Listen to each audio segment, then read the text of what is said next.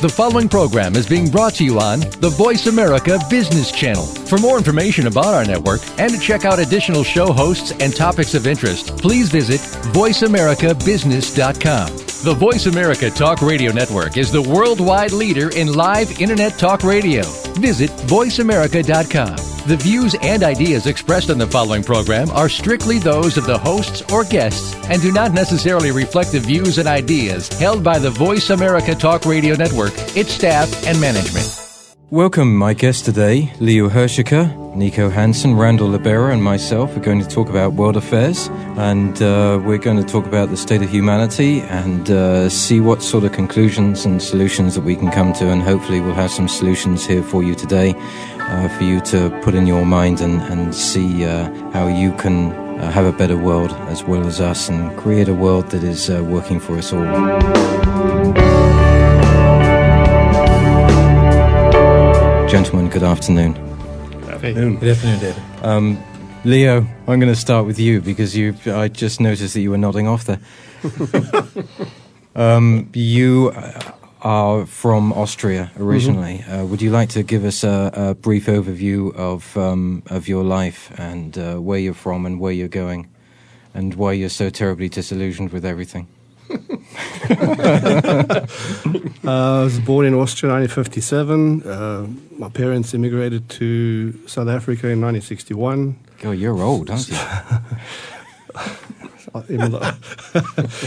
um, lost my train of thought. No, I spent more than 40 years in South Africa. Um, came to the US about six, seven years ago. Uh, live in Arizona and uh, love it here. I think uh, and uh, just so we can get the, these uh, these introductions out of the way, uh, go on to you, Randall Libero. Just a, a, brief summary of, of where you're at. Uh, I'm the executive produ- producer for this program. I'm also executive producer for Voice America Talk Radio Network. And my thing that I've come to realize where my mission is in life is to use media consciously in a way in a way to awaken people's consciousness uh, allow them to see themselves in an expanded new way and see the world in a more enlightened way. Good Lord. Uh, that was excellent, Randall. I thought you were going to go on for about 20 minutes. uh, Nikko, Nikko Hansen, uh, you're a blue domer. Um, tell us uh, briefly about that before we get into conversation and your background. Oh, well, my background is uh, I was born in Utah, a very small town, and uh, grew up in a very small town, as we used to say, 600 counting the dead, and uh, then went to San Francisco, got into Buddhism, did that for, and still have a Buddhist practice. Have left, I have left all my ists and isms behind. I have a Buddhist practice, but I'm not Buddhist. Uh, and uh, what are you now?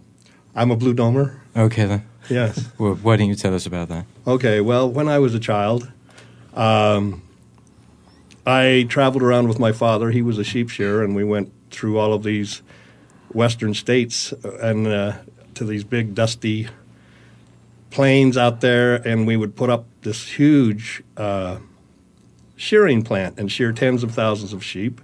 I was about nine years old, and in the evening, all of those sheep shearers would hang around the campfire and talk around religion and talk about uh, politics and stuff. And there was one guy named Walt who never talked. He would shut up when it come to religion.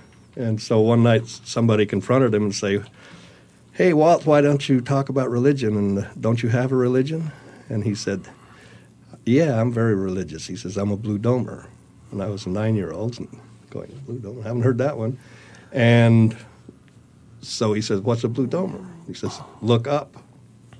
And there was this most beautiful sunset. It was just that I'd ever been made aware of, and it was just obvious.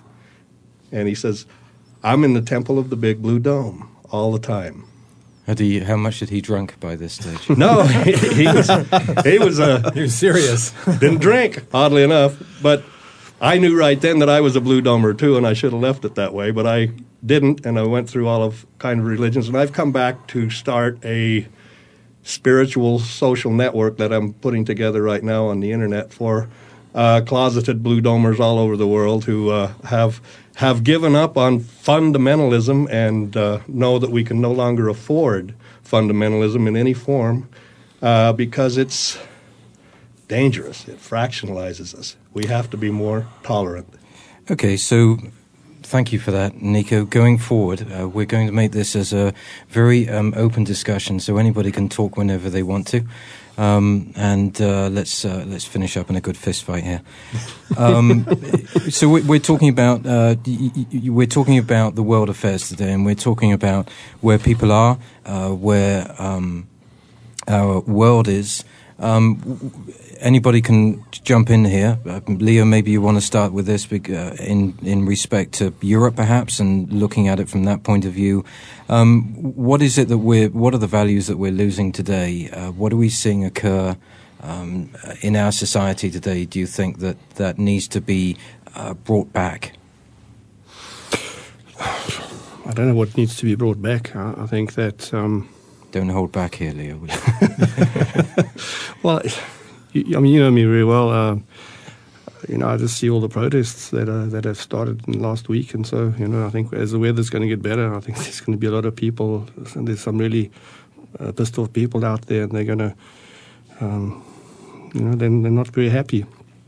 I think uh, as far as uh, traditional values are concerned, I mean, the, the world has moved through a generation of of the internet, of of capitalism, of you know, this uh, sure we've always had capitalism, but the kind of capitalism that it's, that it's gravitated towards is, in, I don't think it's been good for, for, for humanity, and I think we've we've all lost our, our way a little bit, and uh, I think the, the, the chickens are coming home to roost. Uh, you know, whether, we, you, you, whether we all become blue domers or, or, or, Buddhists or whatever, I don't, I don't know, but I think I think people are just sort of disillusioned in, in general. I think. Um, no matter what the media, what, what spin they put on it, and and, and, and what Hollywood says and all these touchy feely good things. Uh, you know, there's there's a lot of people hurting and and they are looking for something. You know, what it is, I don't know, but I I, I, I believe that when the change comes, we're not going to be able to predict it. You know, it, it, the change will overwhelm us, and we will be able to see it in hindsight.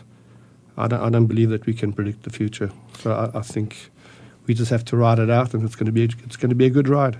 Well, if you look back at social history, usually you'll see um, things changing very rapidly, whether it's uh, Napoleon, Hitler, or any other individual. I mean, are, are you saying, maybe Randall, you want to uh, jump in here? Are we possibly seeing a change in our world very rapidly because of an individual that comes back, like Gandhi? Is is that uh, are we? Could we see that? Well, if we look at history as a as an indicator, um, the change in countries, say, for example, the fall of Rome, came from one, uh, the erosion of the ethical practices of the people who were making up the government, which we see paralleled today. Uh, also, we see that there's uh, a growing discontent on the from the perspective of the people from the inside, from the people on the street uh, people, the everyday lives, be working people, people who are just trying to get by and survive, we see a growing discontent. Again, that's happening today. So, looking at history as an indicator, yeah, we have the same pattern that's being repeated. And why? Because societies work in in a similar way, and they work that way throughout history. What we're finding right now is that this juncture in history, that there's something else occurring that has been talked about by many ancient cultures, traditional people from all over the world, that are telling us something is different today, something is up, that is, one, not really happened in the way that it's happening now before in history. This is a context from, we have to look from the larger picture from a, what you would say, maybe a spiritual or cosmological perspective, that there's an energy happening right now on the planet in all sorts of ways that people are beginning to wake up. So this is not just happening happening in our country; it's happening globally. People are realizing there's more to life than what appears on the surface, and they're being able to sense other realities, other perspectives, and therefore they're looking at how we're being ruled, and I mean ruled. And so that ruling idea, that ideology, is not in harmony with this awakening. Who, so you have this discontent growing. Who are you talking about ruling? Who, who's ruling here? The governments of the world and industry? not necessarily industry, but the governments, because those are the ones who are who are who are made up of lawyers who are enacting our our regulations. Yeah, but don't you think that industry has become stronger than government now? Well, the corporatocracy that's happening around the planet. That the you know it's just like in Star Wars. The uh, you know it's a trade war that's going on all over the world, and who's got who's going to position themselves to be the leader in the game. You can you can look at the uh, if you want to look at metaphorically, you can kind of use our governments. If you think of the casinos in Las Vegas, they're basically like casinos. Each government in the world is like their own their own hotel, their own casino and they run. They have people come in who spend money there, but out of that money that's spent back and forth, there really isn't any good that's being done, except for to put money in the coffers of the of the casino and the hotel, and then they they're at war with each other, sort of like the mafia. So when something doesn't go right, one country doesn't like what another country is doing, they hit that country in some form, whatever that may be, whether they introduce a, a bioweapon, a disease, whether they send troops in, whether whatever. It's like that's seemingly what's going on today. Who would like to respond to that? Well, current events. Uh, driving down the highway yesterday, I learned that Greece is broke, like way past broke, and they have changed from their currency to the euro, right? And everybody's in the European Union, mm. and so one government, and they're trying to do the United States, except with governments of countries, and uh, are finding it very, very difficult to come together on anything because uh, number one, they have no control over now their uh, the sanctity of their borders uh, monetarily. So they are finding out right now if they can make a United States government, a United States style government, out of the European continent and everything else. And it's not working very well because everybody is holding on to what's right now. Everybody change is incredibly difficult culturally. And we're in a war in Afghanistan that nobody understands. Everybody across the board that I've heard, all of the, that wonderful panel of experts that they all gather together, have all said there is no solution. There is no chance, and we have to try. so, what you're talking about what you're talking about. Yeah. Try to accomplish what in uh, And, and uh, try to change 4,000 years of history, whatever. What what what what's uh, happening in Europe there with Greece? I mean, Greece is in a is in a mess. It's broke. Well, the, the, the banks have been actually had a run probably six months ago, eight months ago. Um, the whole European Union when it was set up in '71, when when Heath uh, um, brought the uh, Great Britain into the European Union, was was uh, faulted right from the beginning. What, uh, uh, creating a common market, w- common market to what? What what is it common to? It, it seems to have just uh, destroyed the the mechanisms and the cultures in all of those countries, whether it's France, Spain. Um, it, it, isn't isn't that a way of, as you say, just federalizing something instead of keeping this this great cultural diversity that you had before the European Union? Hmm. Well, I mean, essentially what they've tried to do is they've tried to flatten the world by globalize with globalization. And we all pretend that everybody's the same, and we're not all the same. I mean, the, the, the work ethic in Germany is different to the work ethic in Greece. I mean, the Greeks, the Greeks are lazy, com, you know, if, if seen in the perspective of the Germans. The okay? Greeks are lazy. oh, write that down. They're lazy. They like they, they sit. They play they play backgammon, which they call tavli. The whole day they drink uh, they drink copious amounts of Turkish coffee, smoke cigarettes. How do you know this? My, I have a brother who's half Greek. I, I, know, I, know, the, I know the Greek community very well. Oh, God. They, they, and, and, the Greeks, yeah, well, you know, that's, uh, there's nothing wrong with that. If you want to do that the whole day, you know, who am I to say that you, you, you're lazy or. Yeah, but you know? why are they doing it? It's a social system that's been created that, that incites everybody to sitting down in front of a television, even the kids, which yeah. is beginning to happen here because well, they've got a socialized system behind them. Is that essentially what's at the core of this? No. Look, I mean, the Papandreou family's been stealing from the, the, the, the, the population for, for, for decades. You know, they're, they're the richest, one of the richest families, and I think the, the power, the power, uh, the balance of power in, in, in Greece has always been between two families. You know, and, and, and at the end of the day, the, the guy in the street maybe he likes to drink coffee and, and smoke cigarettes the whole day. I, I, I don't know. Sounds great. It's interesting. Uh, I just saw this thing on uh, the Greek Orthodox comp- the the mm-hmm. essentially the Pope of the Greek Orca- Yes. Orthodox Church, and I mean they've got his he, they've got him screwed down to nothing. He mm-hmm. can't even. I mean, here's this ancient ancient church, and the Muslim community around him have just kind of like sucked him dry. That he can't he can't do anything. And Well, isn't that indicative in Italy where they banned all the crucifixes from every educational establishment? Well, and, and uh, among other things, but uh, that's that's the whole idea. Is that that's fundamentalism, and I don't know which side of that you're on, but it doesn't work anymore. We got to get out of this, and somehow, uh, getting out of it without. Uh, we've already found out through MAD, the mutually assured destruction, we are willing to wipe ourselves out, okay, as a human race. So we got to be really careful. I, I, I disagree with you that, though. I think that that's a seed that was implanted by your government into your mind. I, I don't, uh, you know, um, it's cause and effect. You know, wow, we've got this enemy. You know, we have to defeat them, and you create this enemy, whether it's communism or, or Marxism or whatever it is, and and your and your own government uh, hypes you through the media and propaganda. Where you eventually end up under a table at twelve o'clock to practice drills. What what happens in case of a, of, of of, of a nuclear attack. So I think uh, this the fear, I don't the disagree fear- with you. The fear mongers in government and in business, those are the those are the that's the evil in the world as far as I'm concerned. you know, Cheney just put out his memoirs and says everything he did was just perfect. And I'm going, where was I sleeping? I mean, really. But he made a lot of money, so it was perfect Well, but him. I'm just saying, uh, we just watched the whole thing melt down in front of our eyes, and now the Tea Party's coming together. I'm going, where were you when that was happening? Well, the interesting thing is that he can come out on television, say that, and say, "I did everything right," and everyone, for the most part, says, "Yeah, well, kind of, you kind of did, but some things you didn't." The man should be in jail. I mean, he spoke out against the Constitution, against his own office. Mm. He basically said that, well, the vice president's office is not really part of the executive branch, blah, blah, blah. You know, I used to work for the government. You take an oath of office to uphold the Constitution. And in that statement, which I can't, I'm only paraphrasing it, I'm not quoting it exactly, he spoke out against his office and against the Constitution.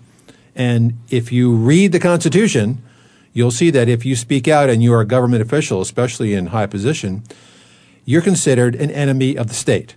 And when you're considered an enemy of the state and a traitor, according to the Constitution, where do you end up? In jail. Hmm. Where why isn't he in jail?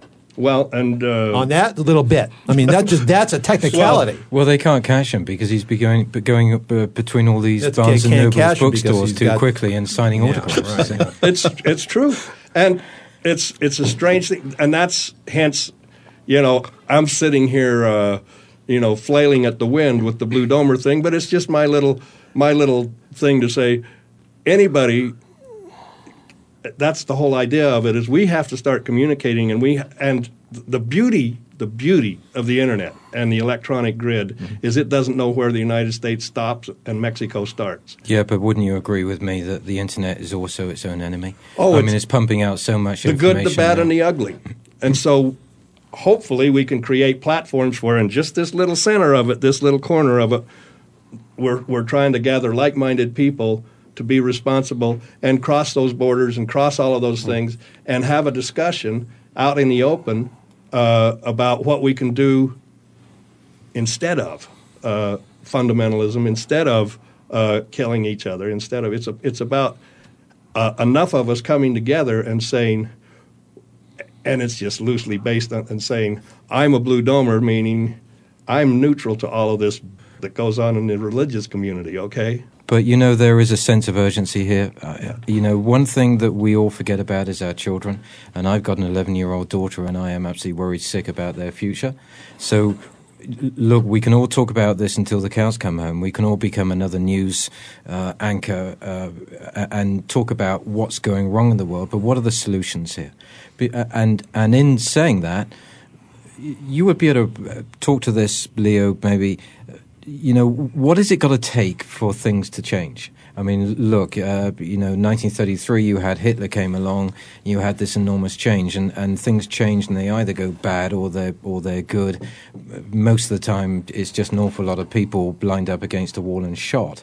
But in saying that, do you nece- do you necessarily at this stage to have have to have a change, notwithstanding the outcome, just to to get us out of this uh, quandary that we're in? And and and I would ask you, do you think that that's occurring in Europe, and it could it occur in Europe before it occurs here? No, I don't think we're going to go down that road again. They won't let it happen. You know, I think that um, if if it's going to happen, I mean, it's happened in Rwanda, and I mean, we all.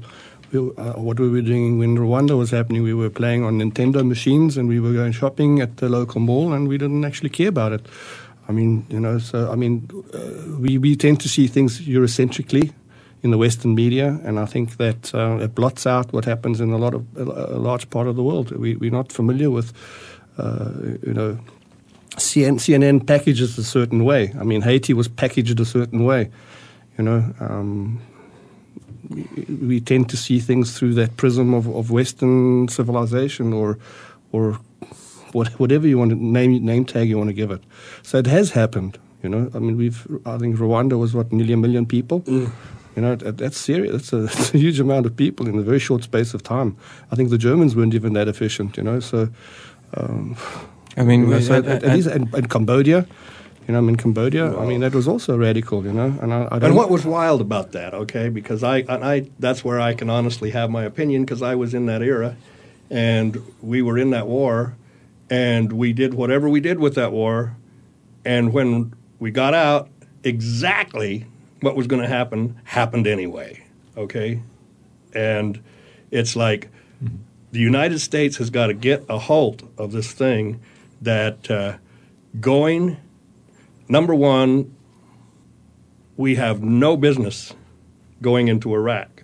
Okay, everybody knew it, and everybody's still pretending that it was the right thing to do. Like I said, uh, Karl Rove just wrote his book about it. Yep, that's. I'm glad we did it. I'm going. I'm glad you did too. You just sure. melted down my country in front of me that I fought for. Thanks, pal. And 25 years after it happened, McNamara comes forward and says, Oh, we screwed up. We were wrong. Don't tell me. Yeah, but it's, you know, it's, it, it didn't just start at a certain point. I mean, the way this has been going on has been going on for a very, very long oh, time. You know, and it's and it's and it's all very obvious up know? front, and we all just uh, let it happen. It's like I, I don't know what the answer is, but fi- you know, coming back 25 years later and saying those uh, 56,000 guys on that rock wall in Washington, plus the 110,000 that committed suicide afterwards, that's a real bad explanation for me. That oh, whoops, we were wrong, and it's like we got to be a lot more careful, and I don't think we were careful at all going into Iraq, and uh, I'm saying we, it's like every, everybody got to stand up and say what they say, but uh, uh, you're killing our children over there, and I want everybody who is in charge of that to think about it. Um, I, I, had a, I heard a very interesting comment. Uh, how you feel about it is that uh, the comment was that America should have uh, the draft. If you had the draft in this country, and, we wouldn't and, be there. And, and because it's democracy, we wouldn't be there. It's, it's, it's, as long as politicians can send, you know, they, they can hire people and fight wars, that you're going to have wars. And I mean, the consequ- I agree with you totally. The consequences are borne by the taxpayer. I agree with the, you totally. If we're going to wa- have wars, then everybody ha- should have some skin in the game. Yeah. Okay. Before you vote on a war, you should have some skin in the game. Hmm. Okay, I've been on the other side of that. Uh, what I was, was going to say as well. I mean, uh, Germany and Japan, who who are both vanquished, and I think today Germany is a, a, republic again. I don't know if they have their own constitution. Some people say they don't. Uh, Japan, the, the constitution was written by the United States. Um, America still has about thirty to forty thousand personnel in West in Germany, mm-hmm. um, and I think it's close to hundred thousand uh, in Japan. I think there's a lot of pissed off people in Japan who yep. want to get people out of Okinawa and so forth. Yep. Now the question is, why are we there? You know, and it's. I mean, I think they got like six, seven hundred or 800 right. So there's a solution. We should pull troops out of every country that we are at peace with.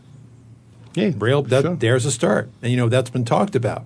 When Ron Paul was running for president, he talked about that. We should do that. You know, so what? what is still a good so, idea. so what is the reluctance?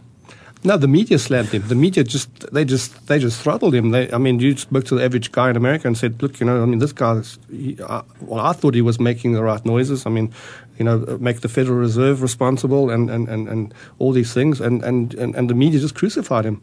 That he's a kook. They, they, they, it's as if he's like some some whack job from another that's, planet. That's know? what they're really good at. Yeah, the other thing is when how do we know things are happening?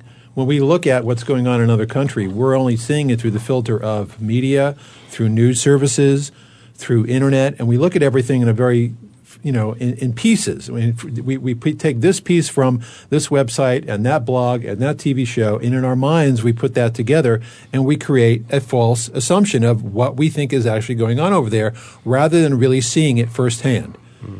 So somebody has to be there on the ground showing it to you. Say, for example, there's some country that they're having uh, uh, they're having an uprising uh, in some country somewhere. Let's say somewhere in Africa. Okay, if you got on a plane and went there and showed up there and went to the embassy and you got on the ground and, and looked and said, "Where is this happening?"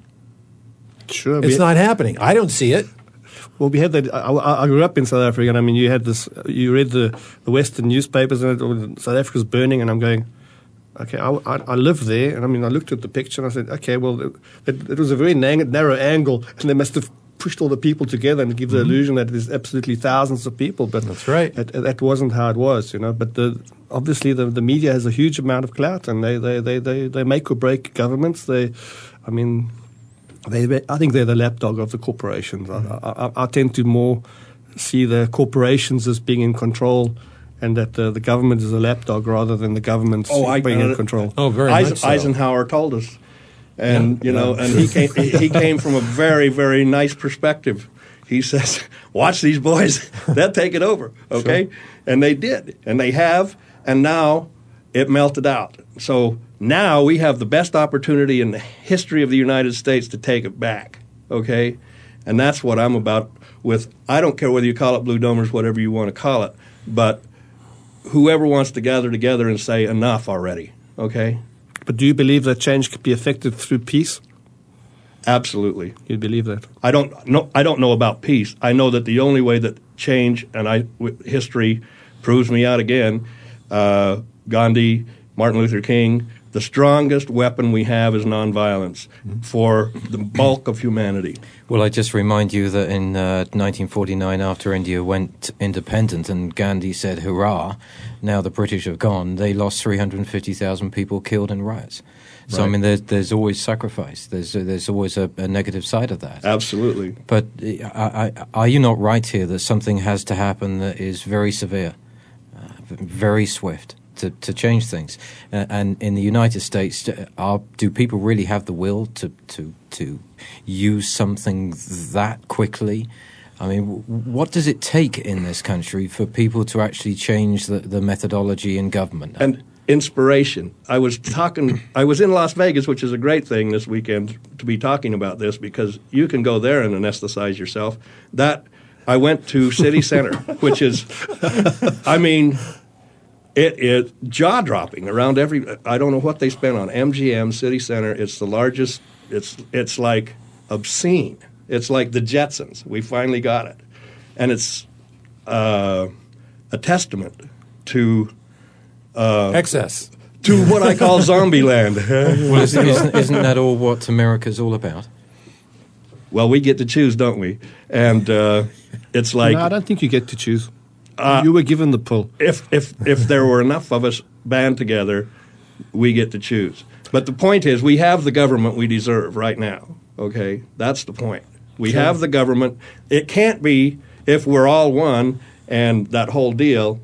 We can't have a government that is representative of anything but what we are.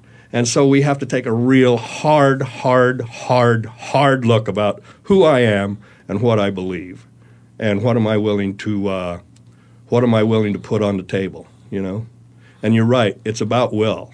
It's Well, about that- finding the will. But doesn't that take risk?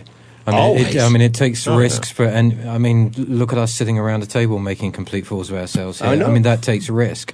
I, I, it's, it's somebody to f- to, to do to, to and, do that. and see and see those guys, these suicide bombers.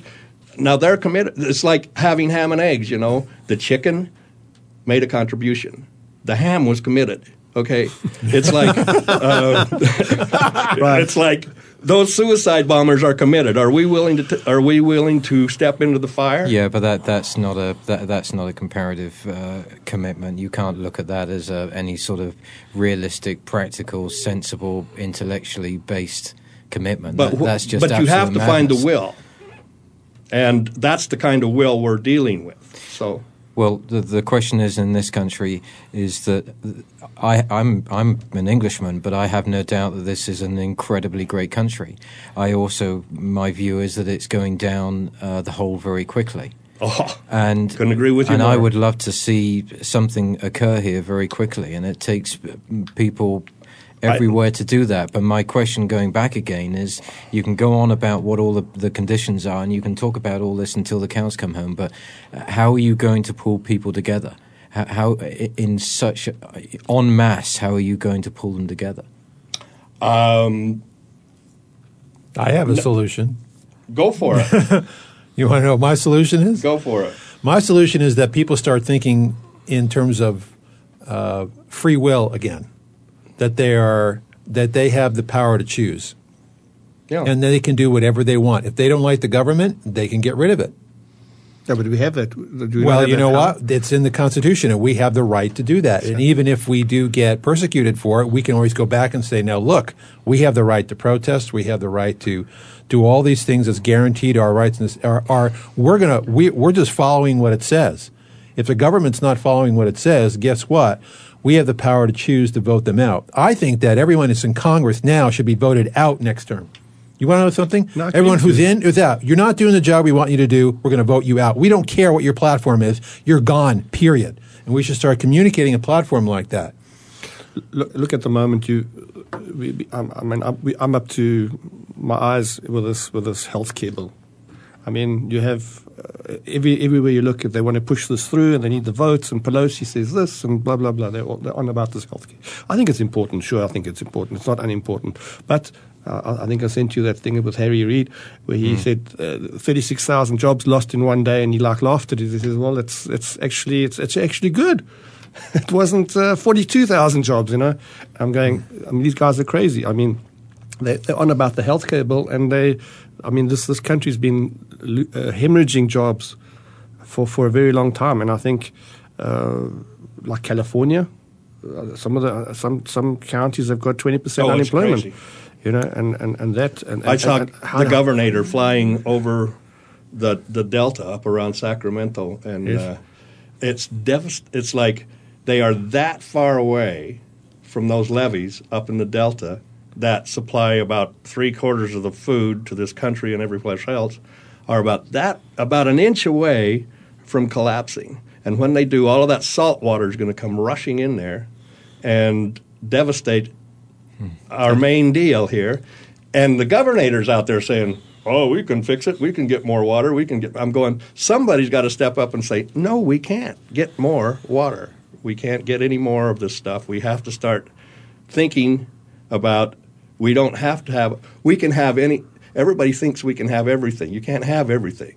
I think we can have something that that is sustainable. Oh, there goes that word. David, your favorite word. Your favorite word. I, w- I was uh, I was actually joking with uh, uh, Randall and Leo the other day because uh, the Keller University are now um, offering MBAs in sustainability.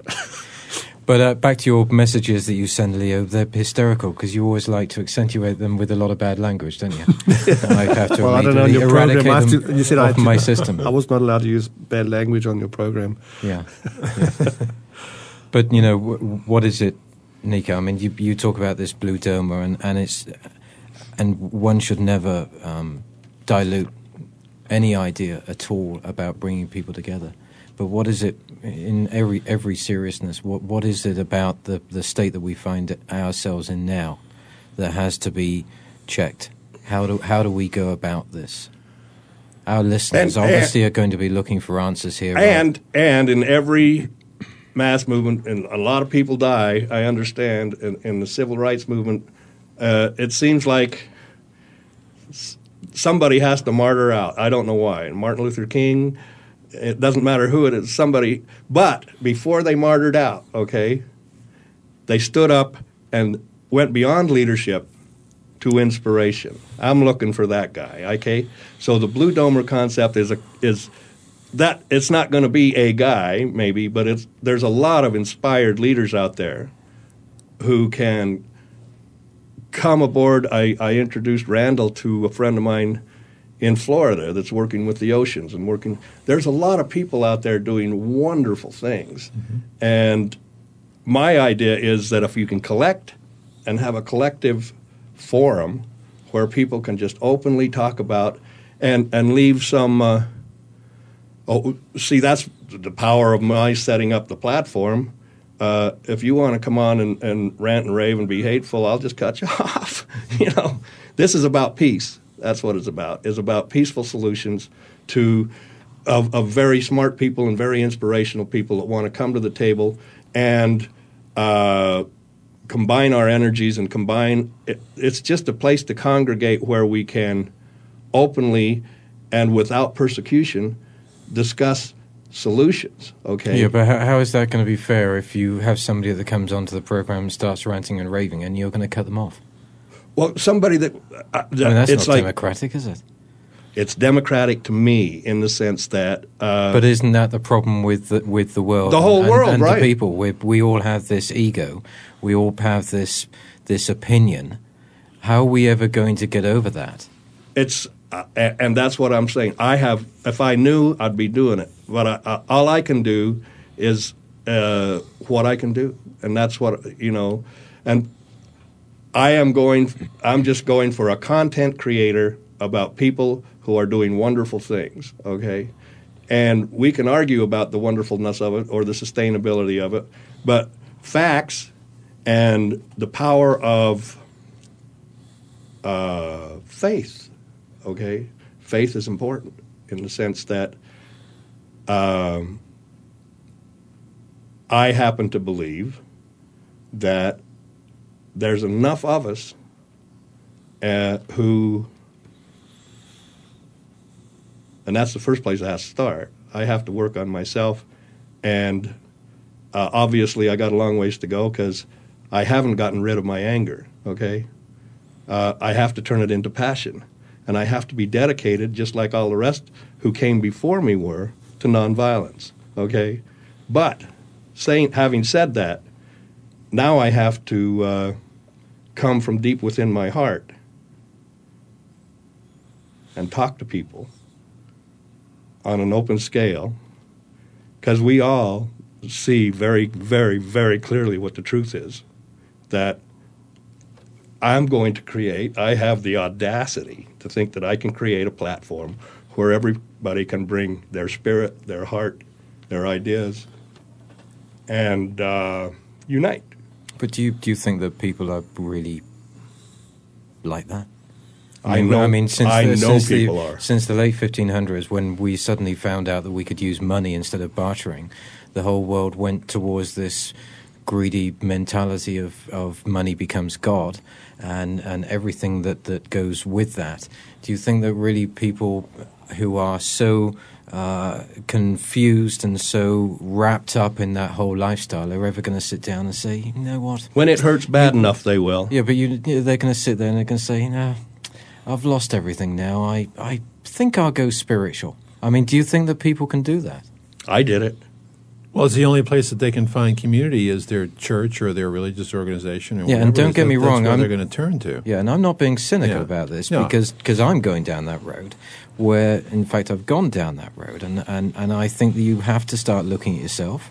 You start have to, you you start having having to accept your own limitations, and you have to take on uh, empathy, and you have to start listening to and talking to other people, and and not judging, uh, and believing that there is only one truth, quite frankly, and that's the Creator's truth, and, and that is it. And people can't have their own truths, but but you know, how do you get from where we are today to a world where everybody is going to just say, in this country, they're going to say, okay, enough.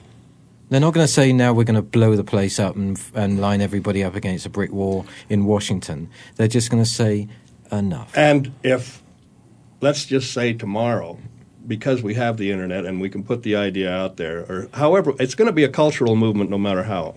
Okay, it's got to be a cultural movement in the sense of music, art, dance, whatever. Uh, because when I'm singing in a choir in the middle of Japan with 48 people from 48 other countries, it don't matter. We're just hitting the note, okay? And it's a nice feeling. It's got to be a cultural movement somehow. And that is, and and that's a great premise. But at the end of the day, when you're talking about people having to work, an industry having to continue, you have to you have to. Th- there's two distinct areas there, aren't there? I mean, you, you have to look at industry, and you have to say, hang on a minute, we've still got to keep people employed. We we got to find a different paradigm here. Oh, so and, all, then, and, and, and we have to teach entrepreneurship, and especially in some of these countries where uh, the biggest step that's happened in centuries is just microcredit. Uh, for people to be entrepreneurs, for uh, you know, I, I just want to say something. Um, I saw a, a, pictorial essay a couple of months ago, a year ago. I think I told you about it, um, David, where they, they took a family of various countries around the world and they put them in their living room with their offspring. So the, the, the husband, the wife, the offspring, and uh, they, they arranged the, the, con- the consumption of food, what they, what they consumed every month.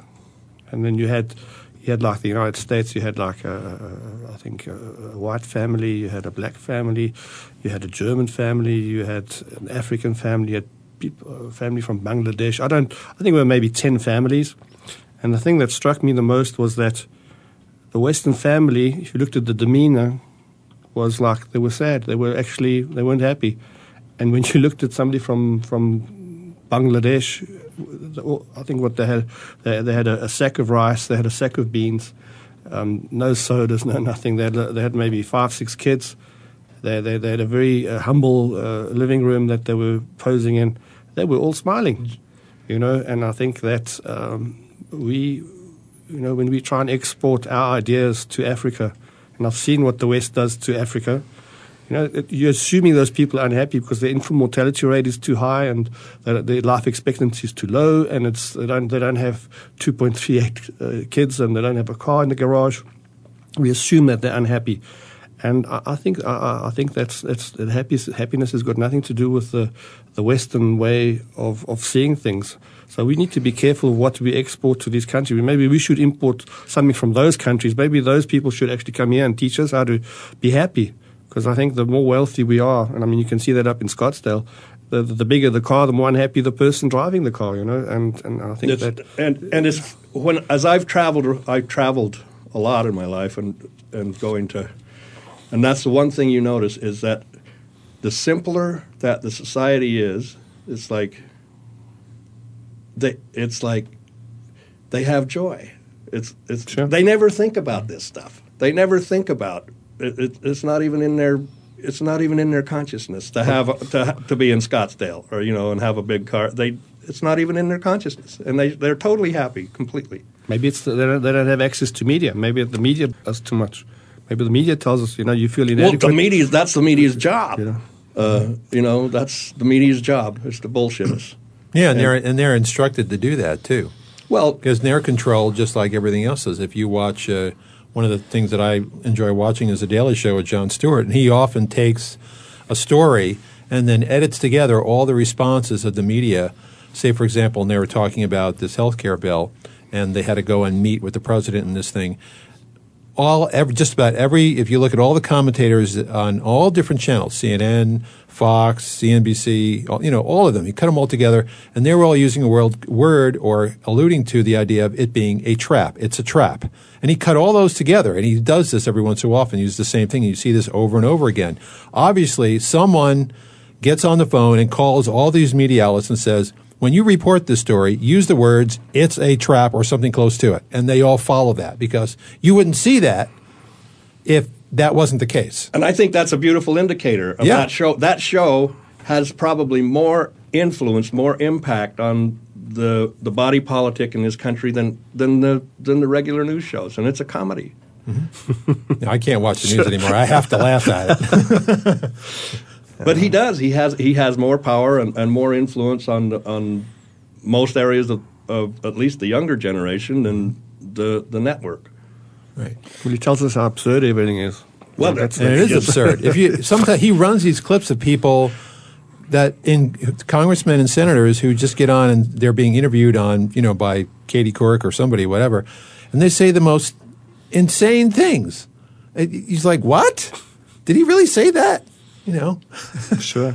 You can't believe it. I mean, these people, what, what are they thinking? You're getting together, you're talking about a very important issue in this country, and you're making it seem like you're being coerced or you something may happen to you when you get there. You don't, you don't know how big the room is or, or, you know, I don't know what's going to happen there. And they're saying things like that in the air. Oh, I don't know what's going to happen. How are we going to sit down? Who, how are we going to meet? You know, who's going to be in what chairs and all.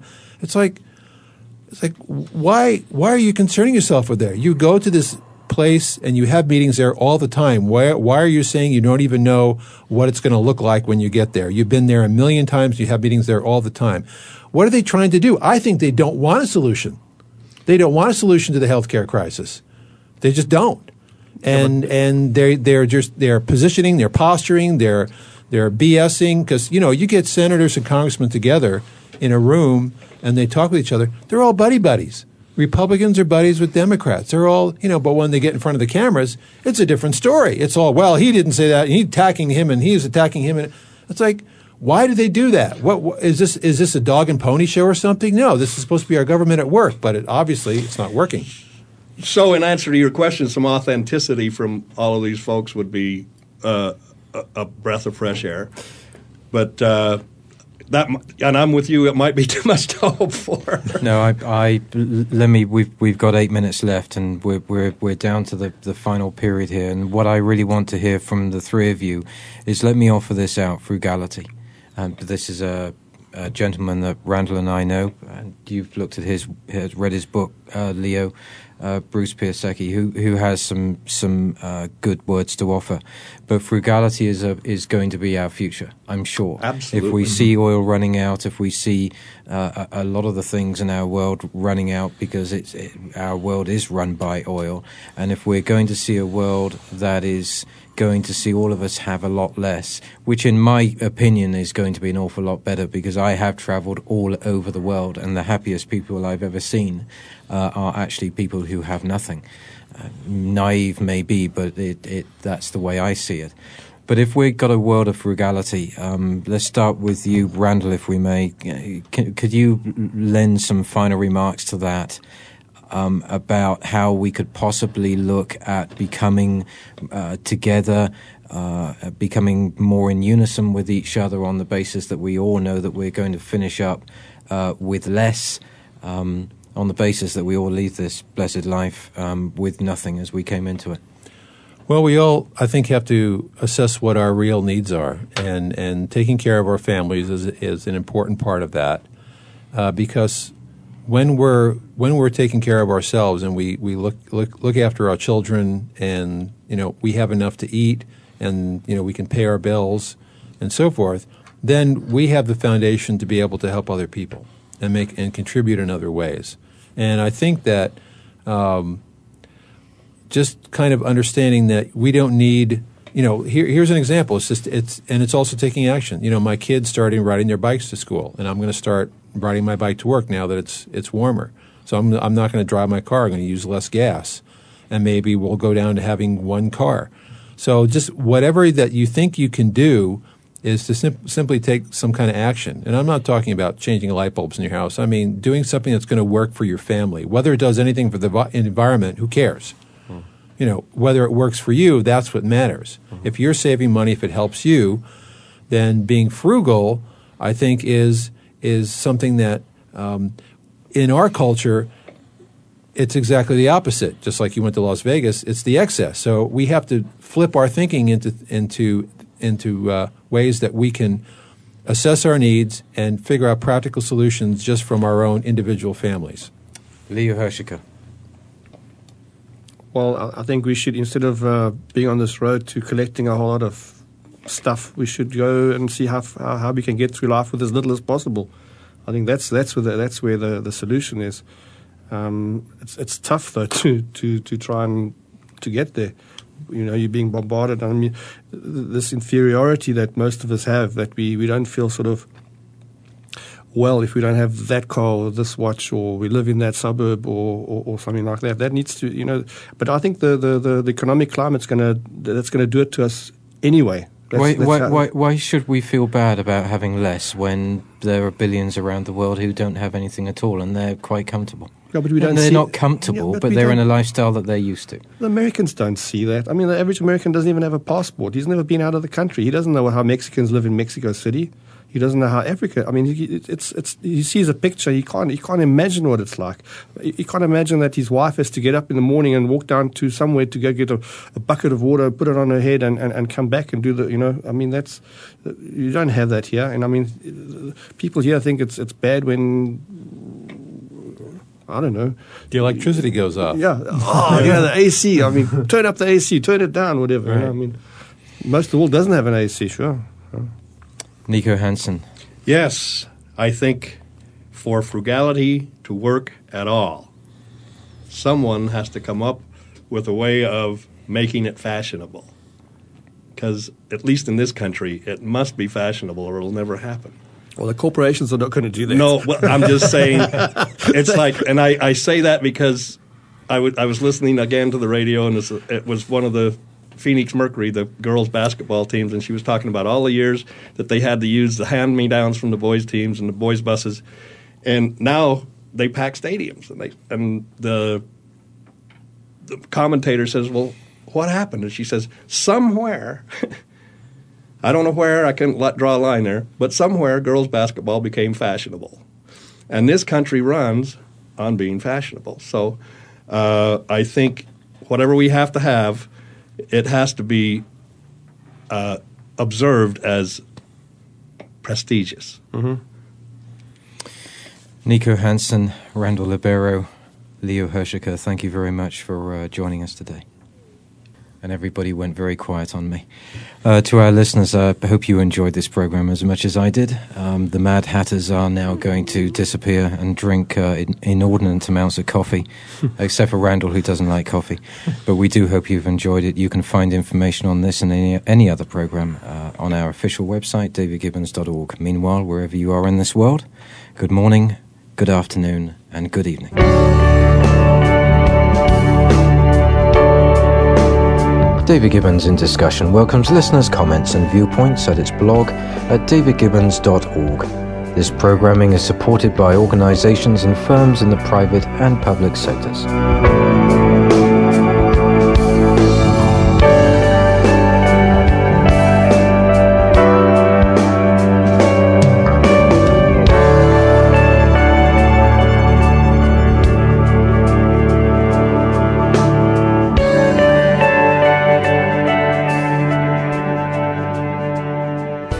Thanks again for listening to the preceding program brought to you on the Voice America Business Channel. For more information about our network and to check out additional show hosts and topics of interest, please visit VoiceAmericaBusiness.com. The Voice America Talk Radio Network is the worldwide leader in live Internet talk radio.